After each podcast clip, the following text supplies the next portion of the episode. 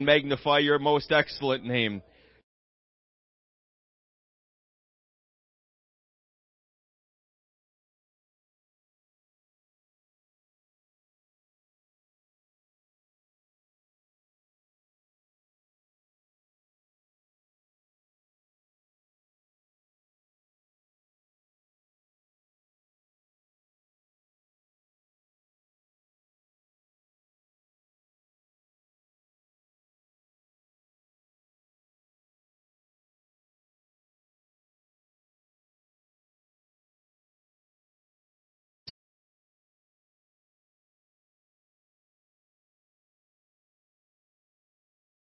Pray for the workers. We pray for our brothers and sisters worldwide today. Minister in these situations. From the effects, the horrors of war. I pray, O oh God, that you would work mighty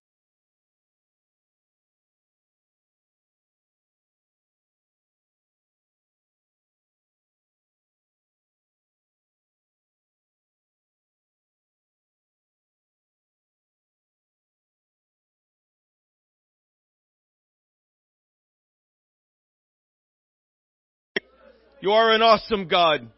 You are awesome all the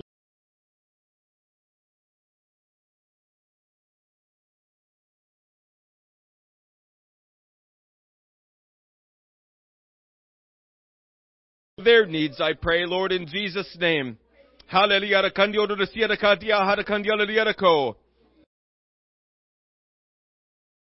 Needs for healing, needs for deliverance, needs for restitution, needs for provision.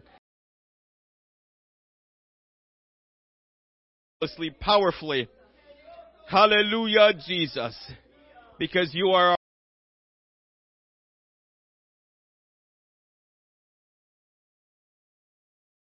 as one body, as one, Lord, we come before you.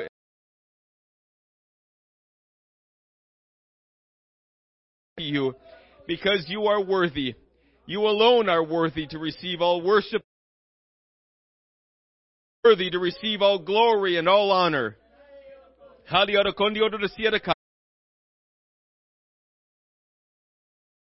Jesus. Thank you, Lord, for your presence here.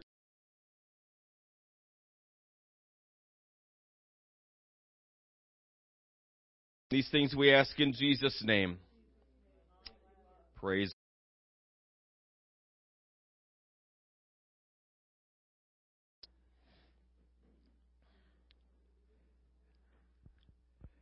There are a lot of books, a lot of seminars, a lot of online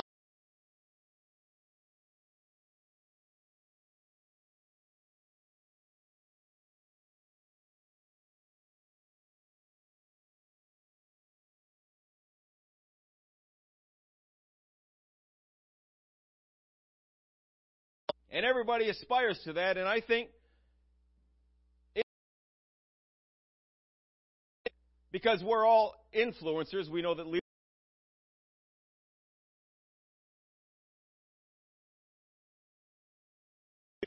to influence them specifically, of course.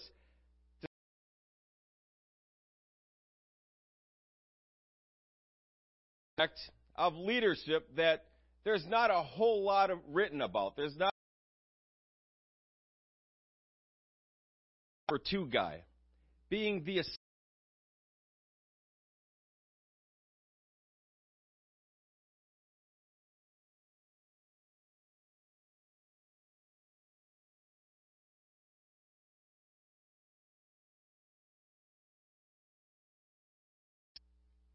having been a number two guy for a long time.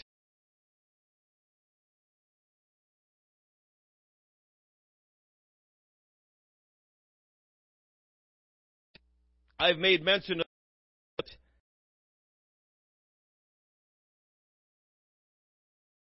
to for council, having a board of directors, having already here. Brother and Sister Parker have been so wonderful to me and my wife to give counsel when we ask. They don't butt in, they don't they don't force their opinions on us, but they've made themselves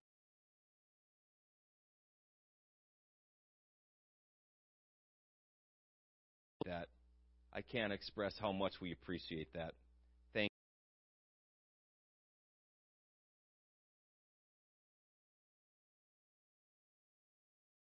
Is because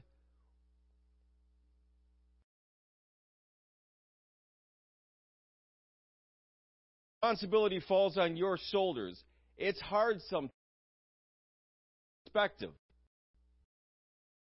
Sometimes to see everything for as it is, as it is. And so having someone come in without that responsibility, who can see things a little more when you're counseling with someone.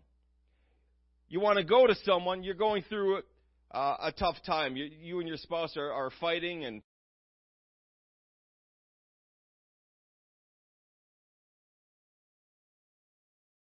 to make uh, logical, rational decisions at that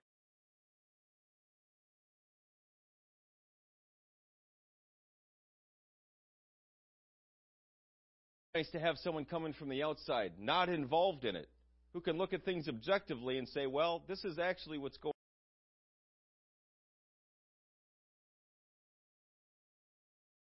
that road, that's probably what's going to happen. It gives you perspective. And so the number two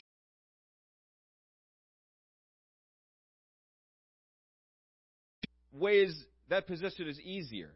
You don't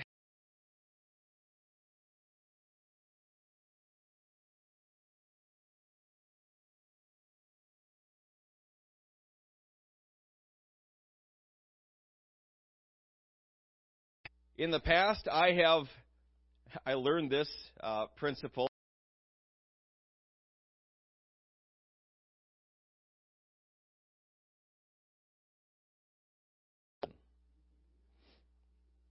So that he would run with it. And I was fine with that. That was good. I felt like it was the best decision to make.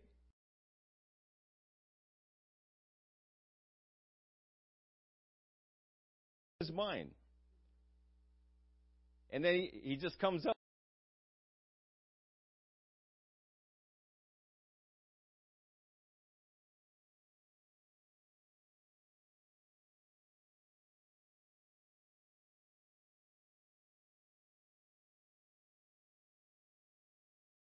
Pastor started talking about it. Oh, now it was this great idea. Fair enough.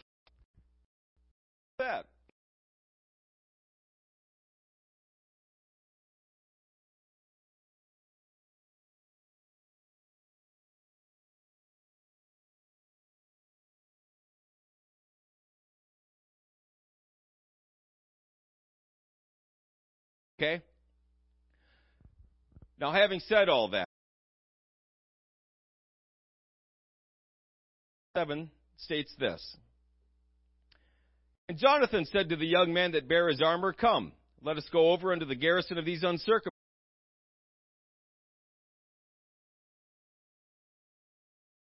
Few. And his armor bearer said unto him, Do all that is in thine heart. Amen. So we're going to talk to today about the armor.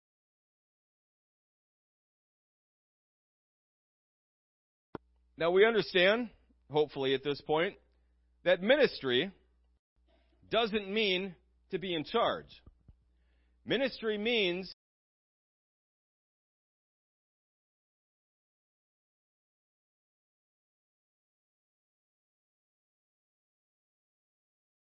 is to be called a servant of the Lord Jesus Christ. Um, it was Moses, my servant, my servant Moses. When the apostles introduced themselves in various epistles, Paul, a servant of the Lord Jesus Christ.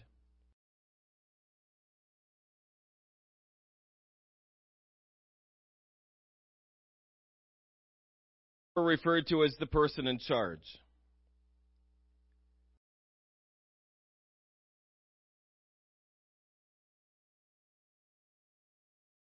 Of the gospel of Jesus Christ. We were all created to minister. What's an armor bearer?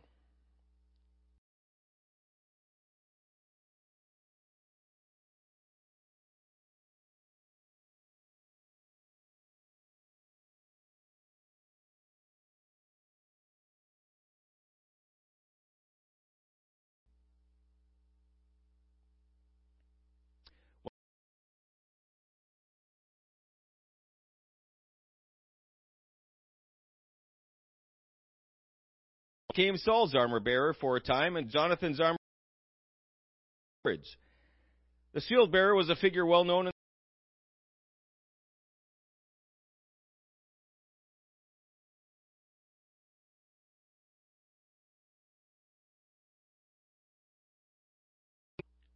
So the armor bearer then is one who becomes a protective cover.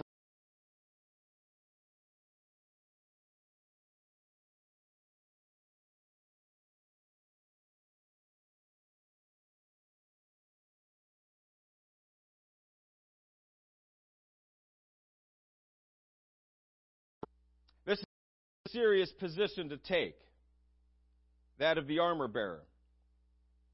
You're going to relationship with God all on your own.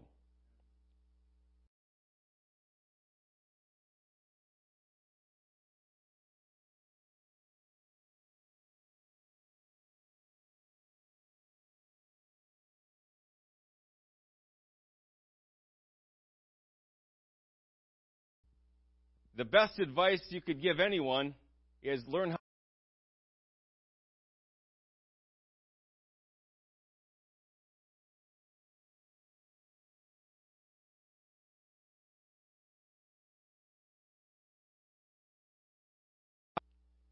So get used to it. It's never going to be comfy. You're never going to get to the point where you enjoy it. But you can't be shocked by it. Time you get hit in the. Has anybody been hit in the face?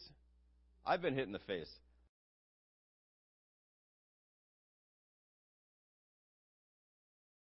Especially if it's a nice solid.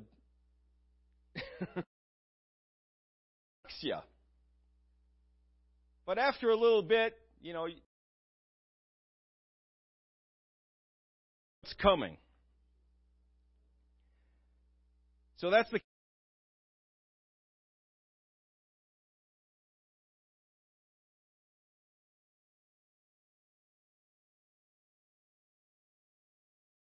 You've got to be spiritually strong, able to lift burdens off of leadership.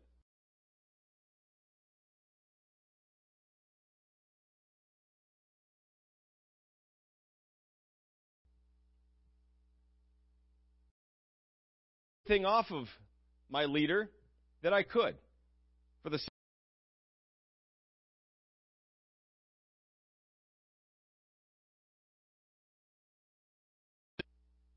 when the leader is free to do what only he can do or she can do, then they can excel. better.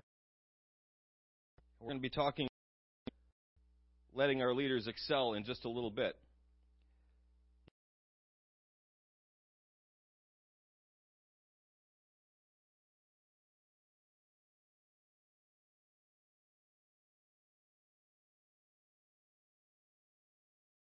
The battle is raging the, the, the hardest.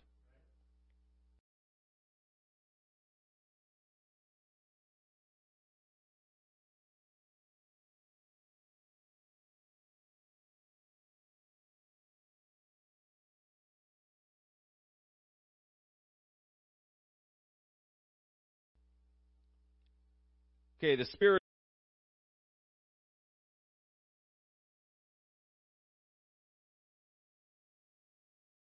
pride. And this, right here, folks,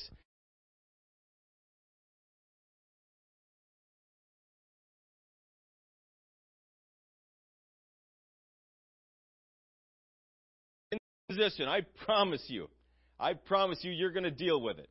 You're going to have to deal with it at some point. And you're ego over your pride, over your desire to be promoted, your desire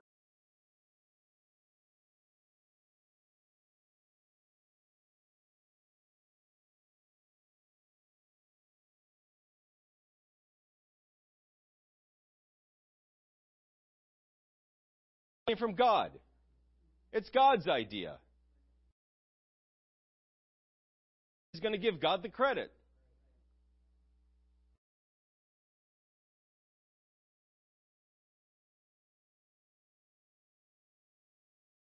But, but at all times, God needs to be recognized.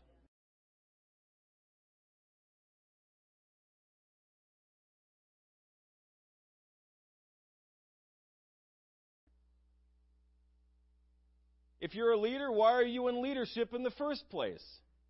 Because of your, your raging good talent, because of your leadership skills, right?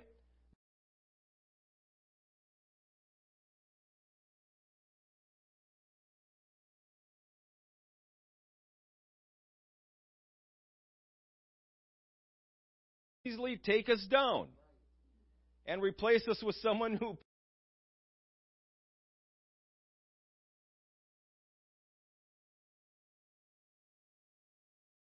kingdom. This is God's church.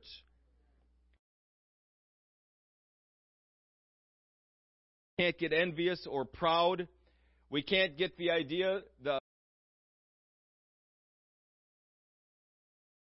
promote myself. I'm I've I've got these these plans, these ambitions.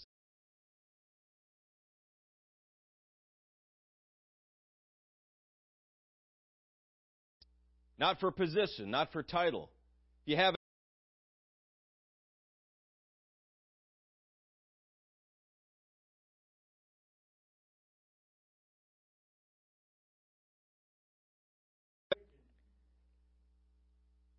We need to esteem others above ourselves. Not just the but all leadership. And not just leadership, but all our brothers and sisters.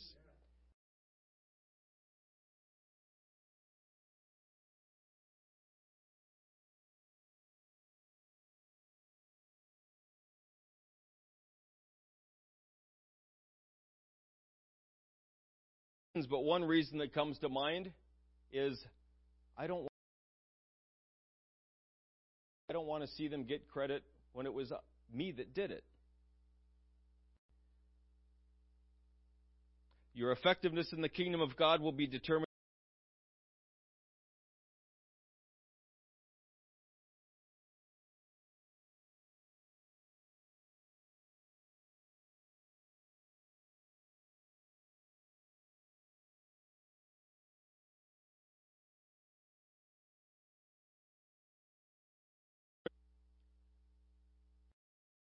He instructs him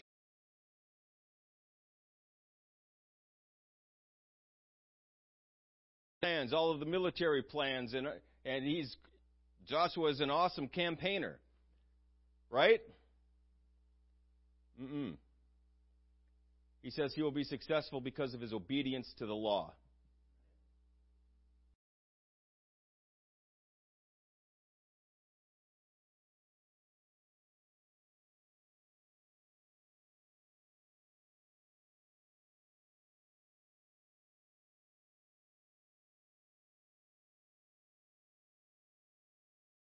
Knowing the spirit and heart of your leadership.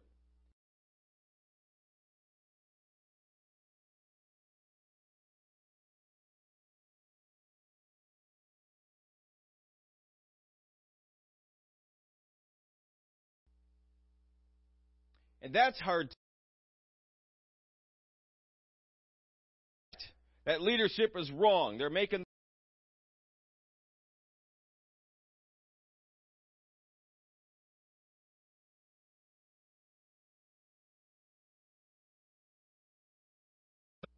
You got all the plans, you, you've done the promotion, you're ready to go. Oh, shut her down. What? I've spent two months on this.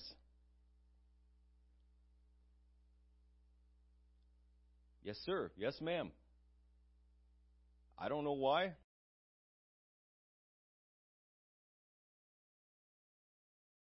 To do it.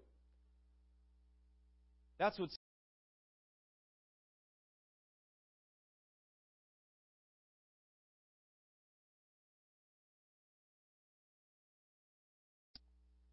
submission is I disagree, but I'm going to do it anyway.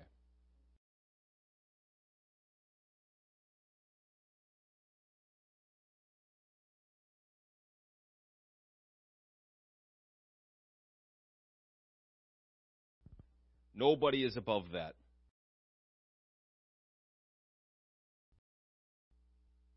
We've been planted here to ensure the vision of this church body comes to pass, not our individual vision.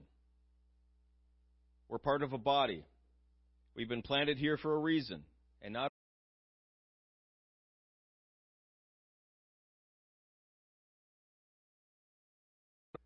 Having the ability to wait on your season while God promotes your leader.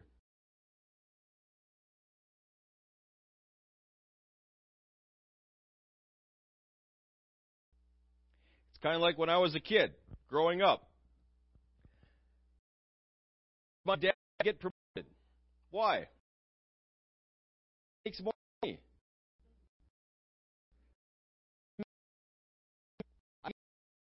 Christmas. I get a better birthday party. I wasn't jealous that my dad got promoted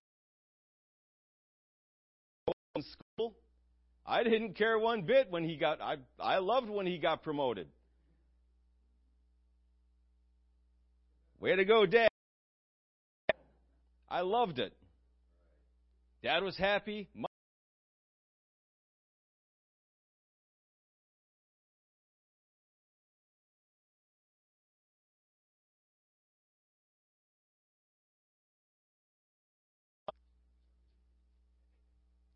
the blessings fall all the way down.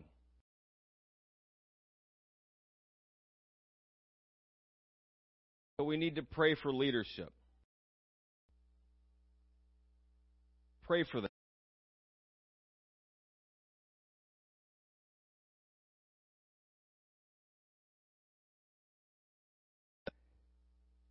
But it's still good.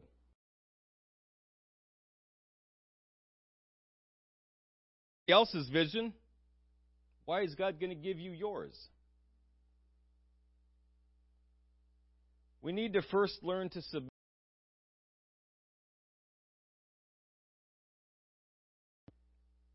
Before you can lead, learn to submit to.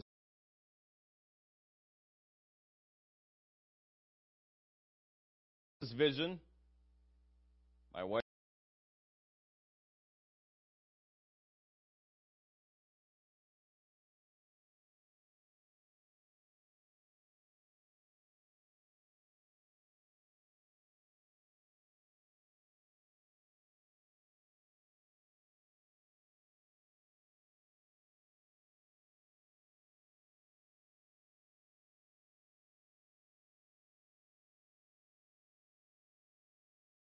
Say it out loud now. that sounds really dumb. But that's where I was at. And, uh, yeah, so uh, imagine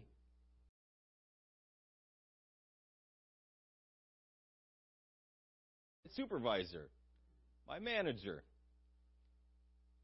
I don't know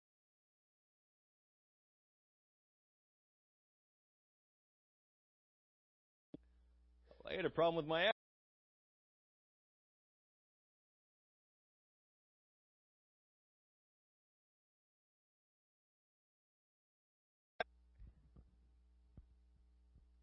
Well, the easy fix to sever this limb here, and we'll finish moving off in the direction it's going.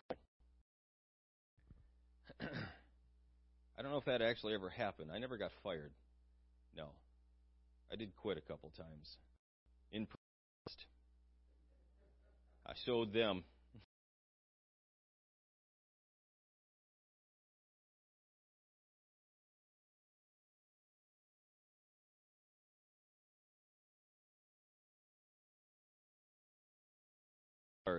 If we cannot or will not sacrifice what we want for someone else's vision, who's going to sacrifice for yours? At some point, Lord willing, the Lord's going to promote.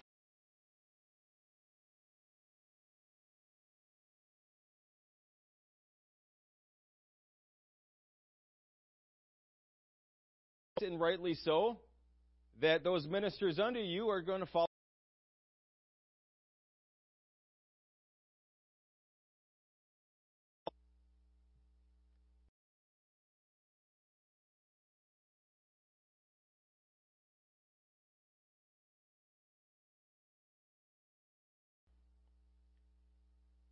Stop complaining and start doing. Pray and fast for leadership.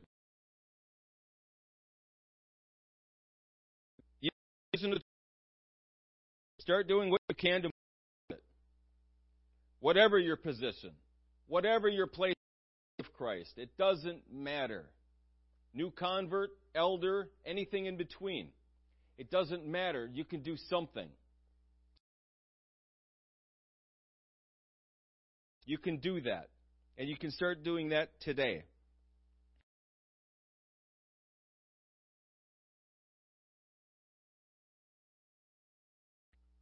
I promise you that. Okay, call God, not to man. And before people start getting riled up about that, let me explain.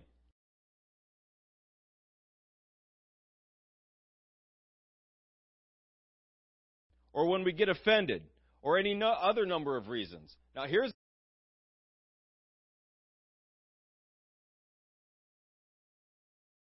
We don't need baptism anymore. Don't need the Holy Ghost anymore.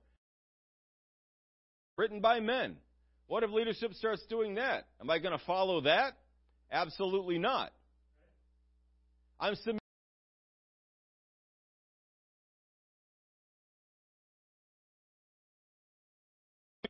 As soon as he stops following Christ, I stop following him.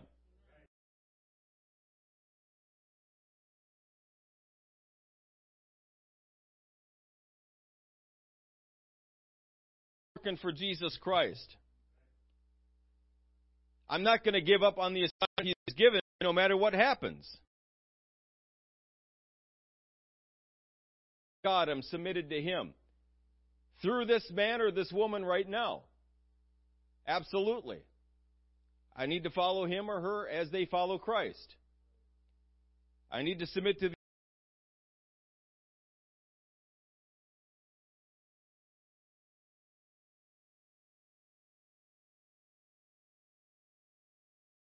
I'm not submitting to a man, I'm not submitting to a woman.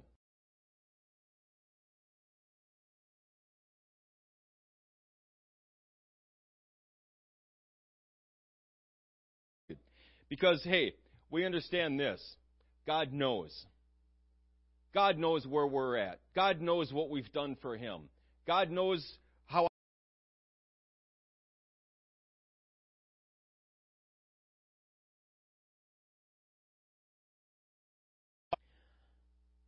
He loves you.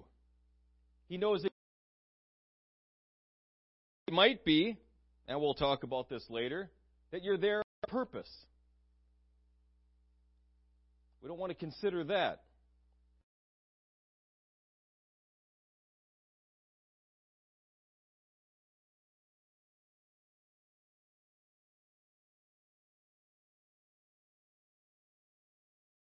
Between you and me, between you and each other. He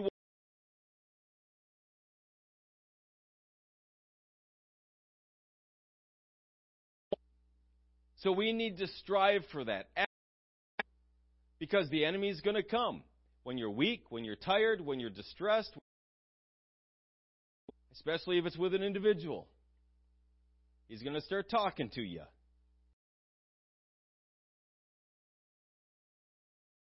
You need to tell him to shut up. The enemy. Listen to Jesus Christ. Fight against that.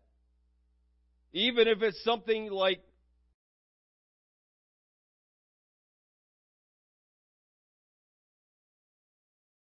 I've been a moron, I'm going to be again. I promise you. I'm going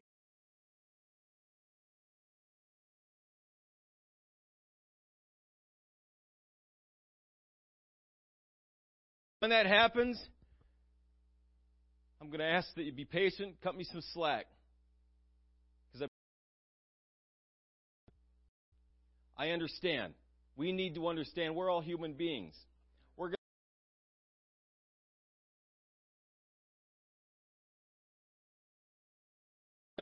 and let's understand that even though they said something stupid to me, tired, whatever it is, I know that they love me. I know that I love them. If I'm in a tough spot, they got my back.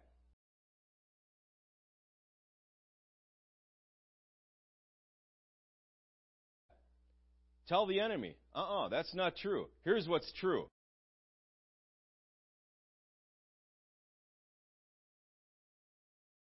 We got each other's back.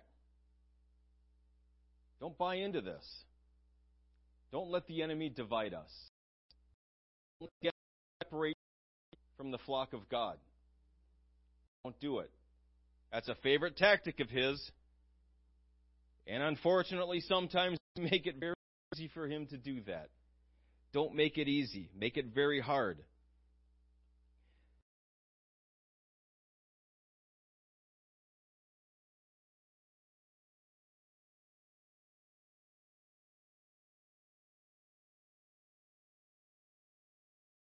the enemy get to us, then they're left vulnerable and under.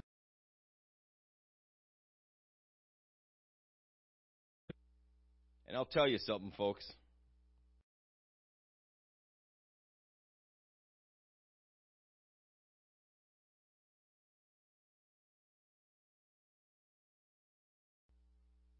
It's hard when you're looking to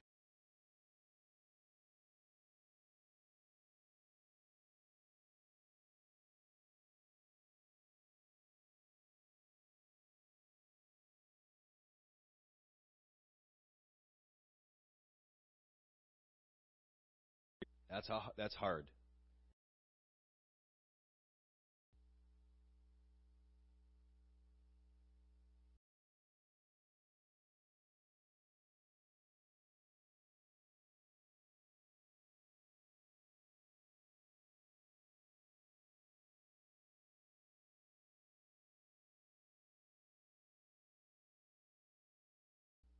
How do you feel when leadership fails, falls?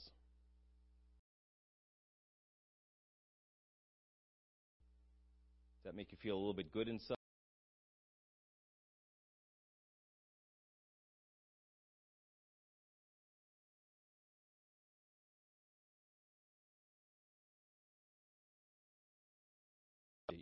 Does it make you sad?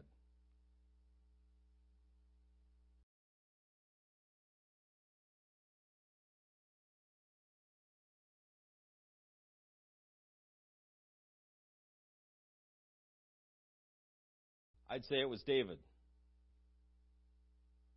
Saul was there uh, outside of the will of God.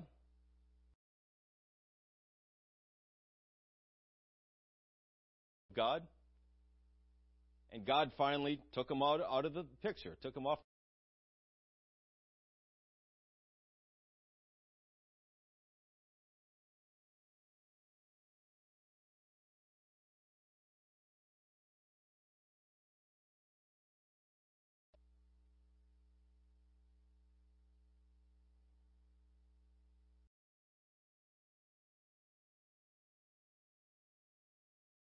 lay a hand on God's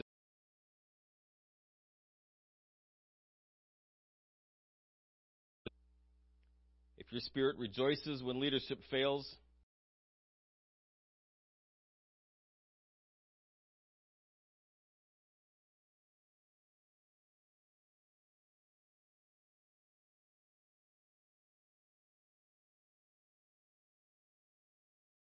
begrudging hireling like a typical employee.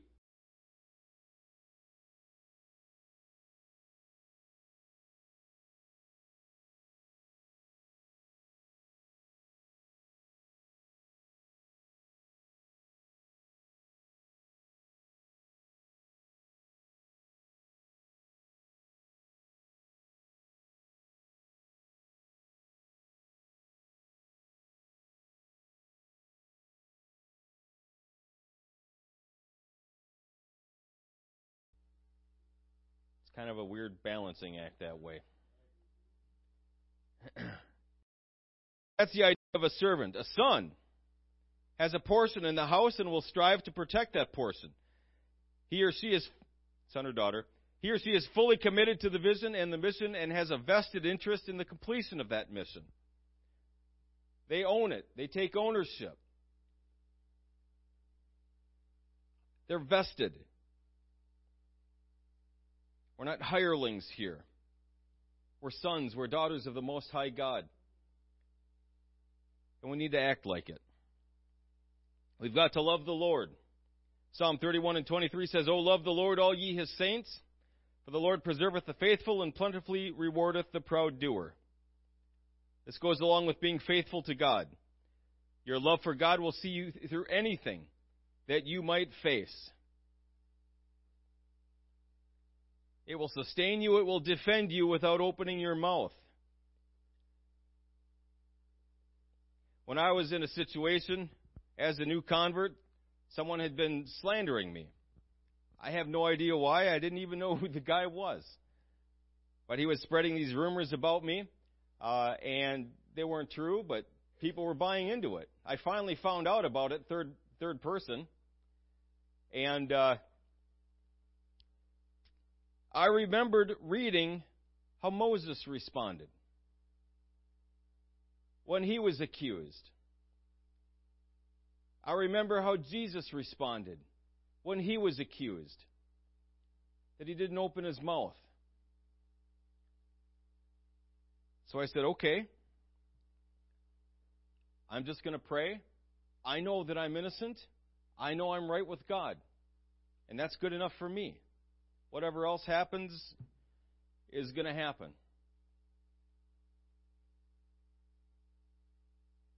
Well, God took care of it. I didn't have to go around defending my good name.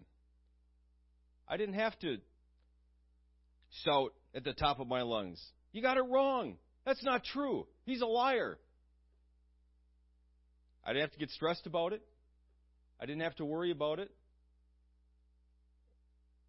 God gave me such a peace in that situation. And He took care of it. And I've never forgotten that. It will uphold you and shield you from the attacks of the enemy. It will cause you to forgive any and all offenses. It will maintain and keep you even when you feel like you've been taken advantage of and mistreated. God's love will be there for you. It will sustain you through anything and everything. Amen. You've got to possess humility. Matthew 23 and 12 says, And whosoever shall exalt himself shall be abased and he that shall humble himself shall be exalted. One of those weird tipsy turvy things that he keeps preaching and teaching. You save your life, you're going to lose it. You lose your life, you're going to keep it. You humble yourself, you're going to be exalted. Weird stuff.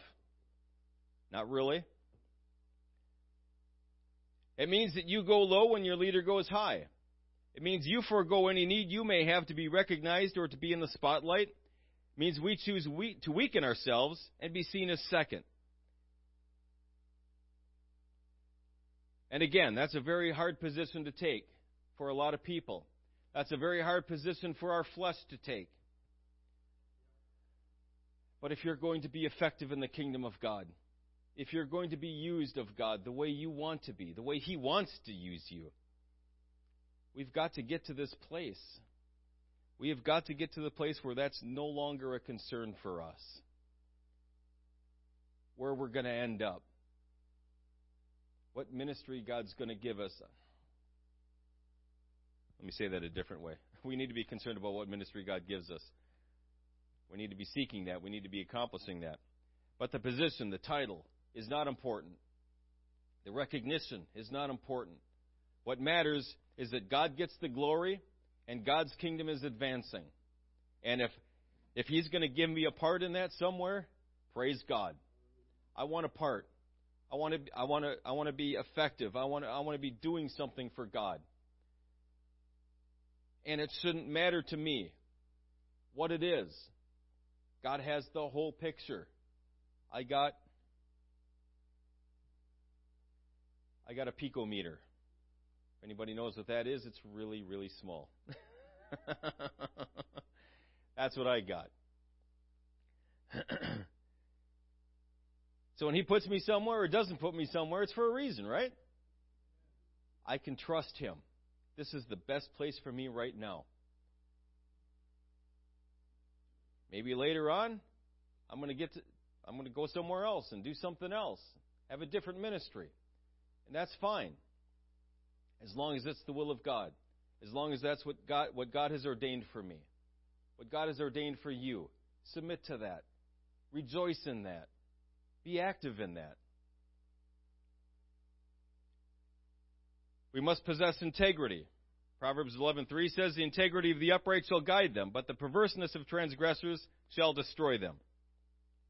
Integrity is the quality of being whole or undivided. Your actions are going to line up with your words. You're the same person. No matter what situation, no matter what circumstance, Sunday morning, Tuesday evening, Friday afternoon, you're the same person.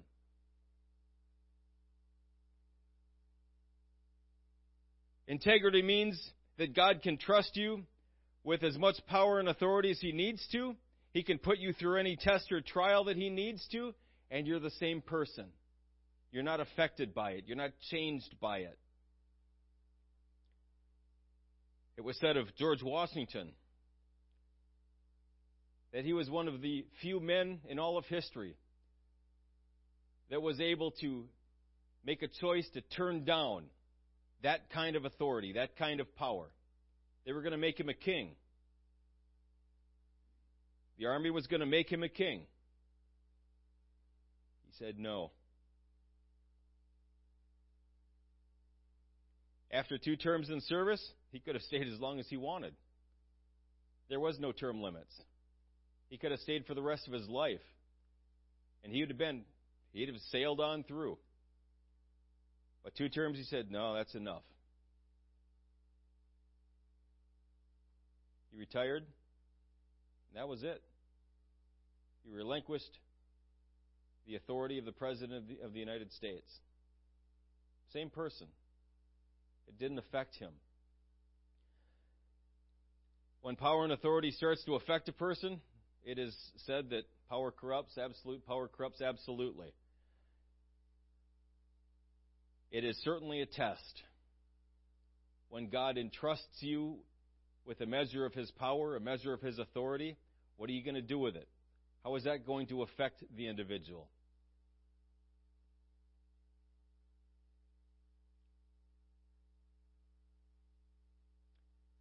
Your motives are right. They're pure. You keep your word even when it's inconvenient to do so.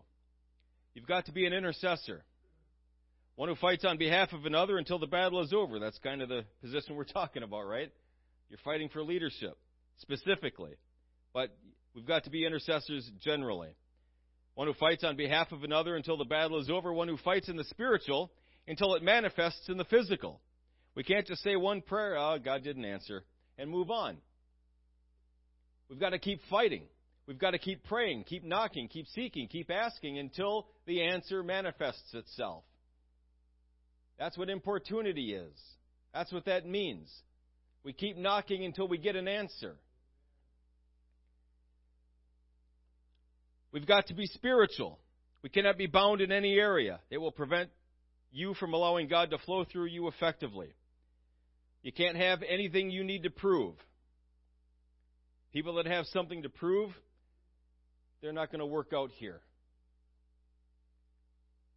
Must understand that the leader's anointing is not necessarily your anointing. You operate at the level you are currently until you have been equipped and God promotes and releases you into your next level. When David fought Goliath, he fought him with what? A sling and some stones, right? Saul wanted to give him armor and a sword. He said, No, I haven't proved these. He couldn't use them. He wasn't equipped to use them. But he could use the sling and five stones. That's what he knew. That was his anointing at that time. That's what he was equipped to use. Later on, he did wear armor. He did use swords. Just fine, very effectively. But not right now later on. So understand that in your ministry. Wherever God has placed you in ministry right now, that's where you need to be effective. Whatever He's equipped you to use or to do, that's what you need to use and do. If it's just a sling and five stones, you can slay giants with it. In Jesus' name. Later on, you prove faithful, God equips you more. He gives you more to work with. Okay, the role of motives. Psalm 139:23 says, "Search me, O God, and know my heart. Try me and know my thoughts.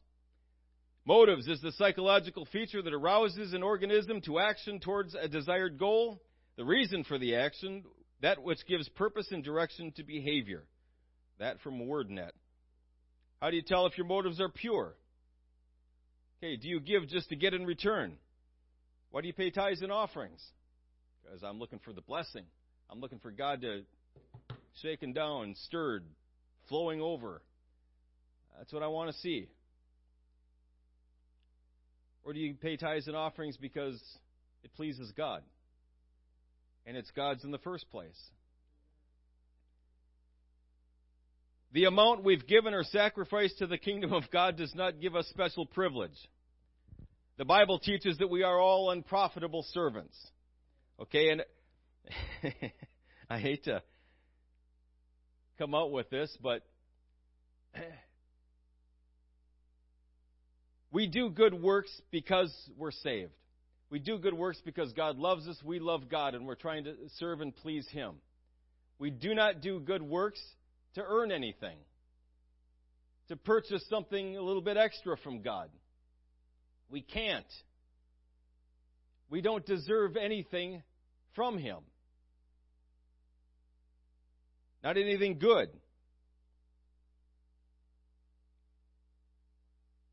Initially. You know what I mean, right? Okay. okay. I got to go. Um, so that doesn't give us special privilege. If we've sacrificed everything, if we've given our body to be burned, it doesn't matter. It doesn't, it doesn't give us a special place in the kingdom of God above someone else because we can't earn those things. It's all God's anyway. Anything that I could sacrifice to Him was given to me by Him in the first place. So I, am I'm giving it back. You're welcome. What?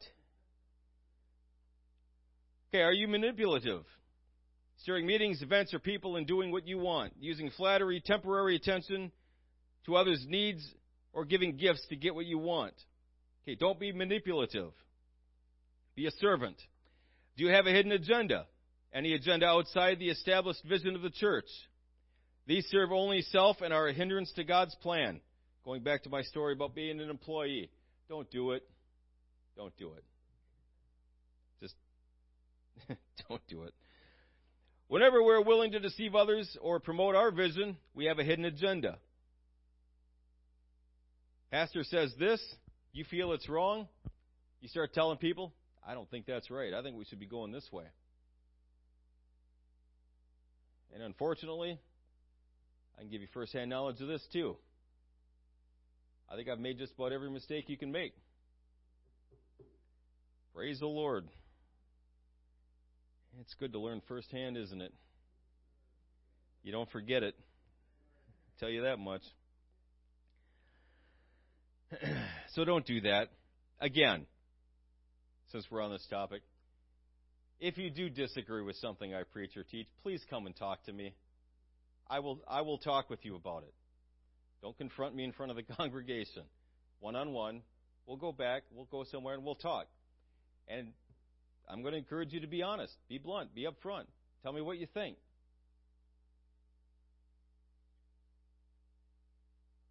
Tell me what you think. Tell me what you're feeling. Don't smooth it over. Don't go on off onto some other tangent because that's not going to fix the problem. Tell me where you're at. And it may be that once you explain it, I'd be like, okay, yeah. I see your point. Yeah, I think you're right. And I promise you, the very next service, I'm going to get up here and I'm going to correct it. I've already done that. I'm going to do it again. I don't need to be, my ego doesn't need to be right. I need to be right with the Word of God. I need to be right with Jesus Christ. That's what I need to be right.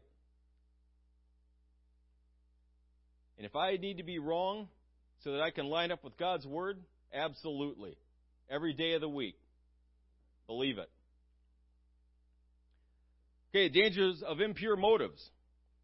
Impure motives grieves God. It blocks your purpose It causes others not to trust you. It makes you insensitive to the needs of others. It leads to selfish ambitions. So our motives need to be pure. Our motives must be pure. It matters not only what you do, it matters why you're doing it. Matthew 5 through 7 teaches us that. The reasons we do things matter. Why would we have impure motives? Unforgiveness, bitterness, disappointments, impatience. Basically, wounds. That's what can cause us to have impure motives. All of these, I promise you, will manifest themselves some way. If you have unforgiveness, we've, we've taught and preached this before, you don't forgive for their benefit, you forgive for yours. It's a medical fact, physiological fact, spiritual fact. Dump it. Get rid of the baggage. Move on. You don't need to carry it. You're not doing anything by keeping it.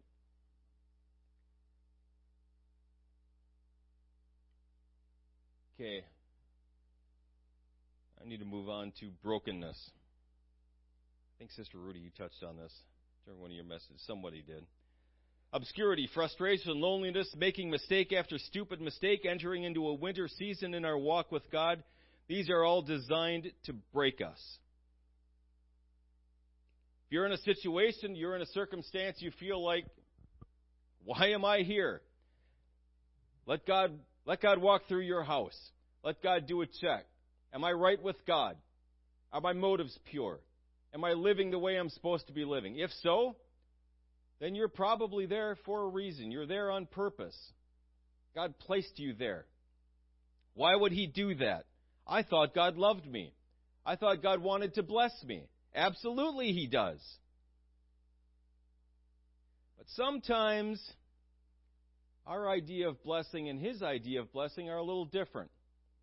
Sometimes our idea of love is Jesus is just going to let me do what I want to do. Jesus wants me to be happy. No, Jesus wants you to be saved. Jesus wants you to become Christ like. Whether we're happy or not, that's up to me. That's a choice that I need to make.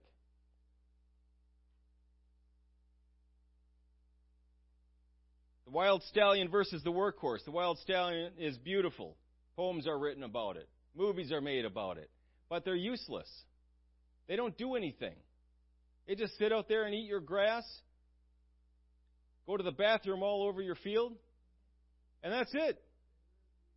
They don't produce anything.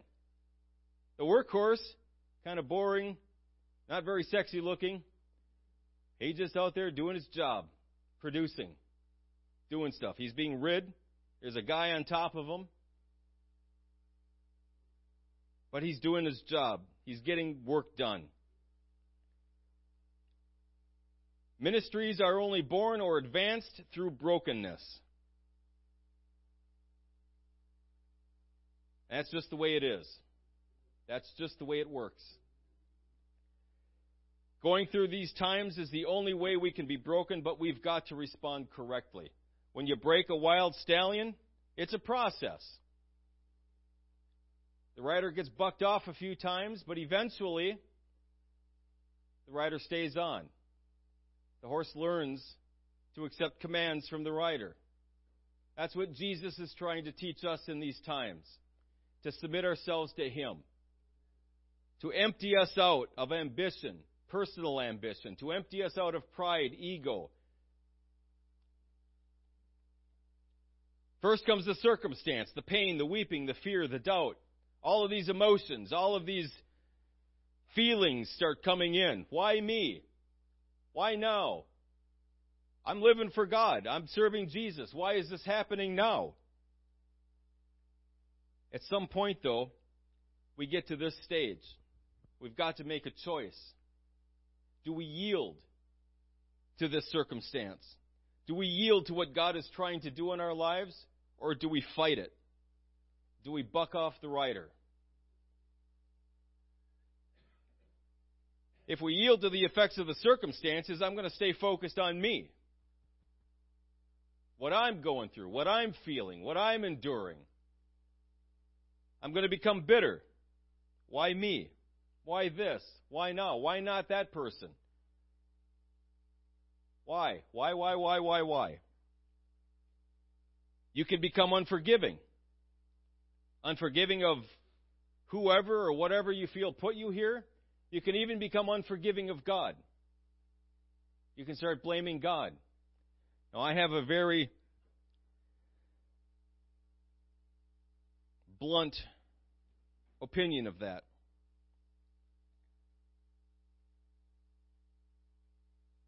And I'll just I'll just put it in the first person. I uh, I have a problem with this idea of forgiving God. I have a very serious problem with it because God loves me. And if I trust that God is doing everything for my benefit, maybe I'm just looking at the situation incorrectly. Maybe I just need a different perspective. Maybe I need to get God's perspective. But God is not putting me here because He's getting even with me. He's not putting me here because He hates me. He's not putting me here because it gives Him pleasure to see me squirm. He's putting me here because it's this is the best place for me right now. I may not understand it. I may not know why at the time, but I don't need to. If I did, He'd tell me. I trust Him. He loves me. I love Him. And no matter what happens, like Job said, though He slay me, yet will I trust in Him. If He kills me, I'm going to trust that it's for a good reason. If I yield to God, if I let Him stay on, and I start accepting commands from Him, then I start focusing on God and His purpose for bringing me through this. I hope in God to make a quick work. Lord, teach me what I need to learn. Let's move on. Let's move on. I I pray that, and I don't mind praying that. He'll move me on when it's when he's ready. But just in case he doesn't know, I I'm ready to learn this. I can receive healing. I can receive healing for my bitterness. I can receive healing for my unforgiveness through this difficult situation. You know, the way to learn empathy, the way to become truly empathetic towards someone, is to go through a situation similar to theirs. Afterward, you get a different perspective. If you've been if you've been through cancer, you've been healed of cancer. Someone else comes in with cancer. You have a you have a unique perspective on that that somebody who's never had cancer can't understand. I become more compassionate because I'm more broken. God can then trust me to take me to the next level. I become broken and the oil freely flows through me. How do I come out of the process correctly? Okay, and I say this in closing. Allow God to complete the work. Don't take shortcuts or in any way short circuit God's process. Stay until it's done. Drink the whole bitter cup. Drink down the dregs. As awful as it is, get it all down. Submit to leadership. Submit to the authority of God in that person or those people. We're not, again, we're not submitting to a, a human being. We're submitting to God's authority on that person. Ultimately, God is the one with all authority. Maintain a strong prayer life. You're going to need that going through tough times. Lean on God. God is there with you in the midst of it. He's walking with you through it with you. So let Him help you. Lead on Him for strength. Have ears to hear and a heart to receive. When God speaks, whether it's over the pulpit, in prayer, through His Word, listen and do. Don't just listen, that's pretty cool, and move on. Do it. Apply it to your life. Say yes to God. finally lay your dreams at His feet. Whatever dreams you had, whatever ambitions you had, whatever personal goals you had in life, they have got to become subservient to the will and plan of God for your life. Again, we trust God to know what's absolutely best for us because He loves us. He's demonstrated that. He gave up everything. He hung on a cross and He died for us. So we trust Him that whatever He does in our lives, wherever He places us in our lives, is for our best. It's for our best. We may not agree with it. We may think over there would be better. I would like to live in, in Florida Keys. I would love that because I love heat. I want hot. I don't care about humidity. I'll get used to that. I don't like cold. But God put me here. And so this is what's best for me at this point in time. I don't agree with it. Summer's coming. Then I'll agree with it. But we need to submit to God. That needs to become easy for us to do.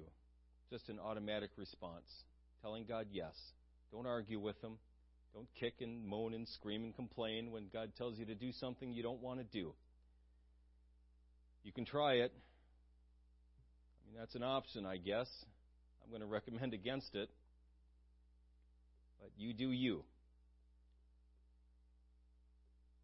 After you're tired of beating your head against a brick wall, go the easy way.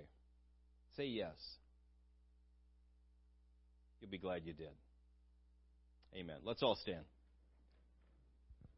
We are over time. Lord Jesus, you're an awesome God. Thank you, Lord, for the ministration of your Holy Ghost, the ministration of your Spirit in this place today. I pray, Lord, that you would bless the remainder of your service, bless your people as we go through. Let your name be glorified in our midst. And these things we ask in Jesus' name. Amen. God bless you. We'll take a short break and we'll be back at quarter till.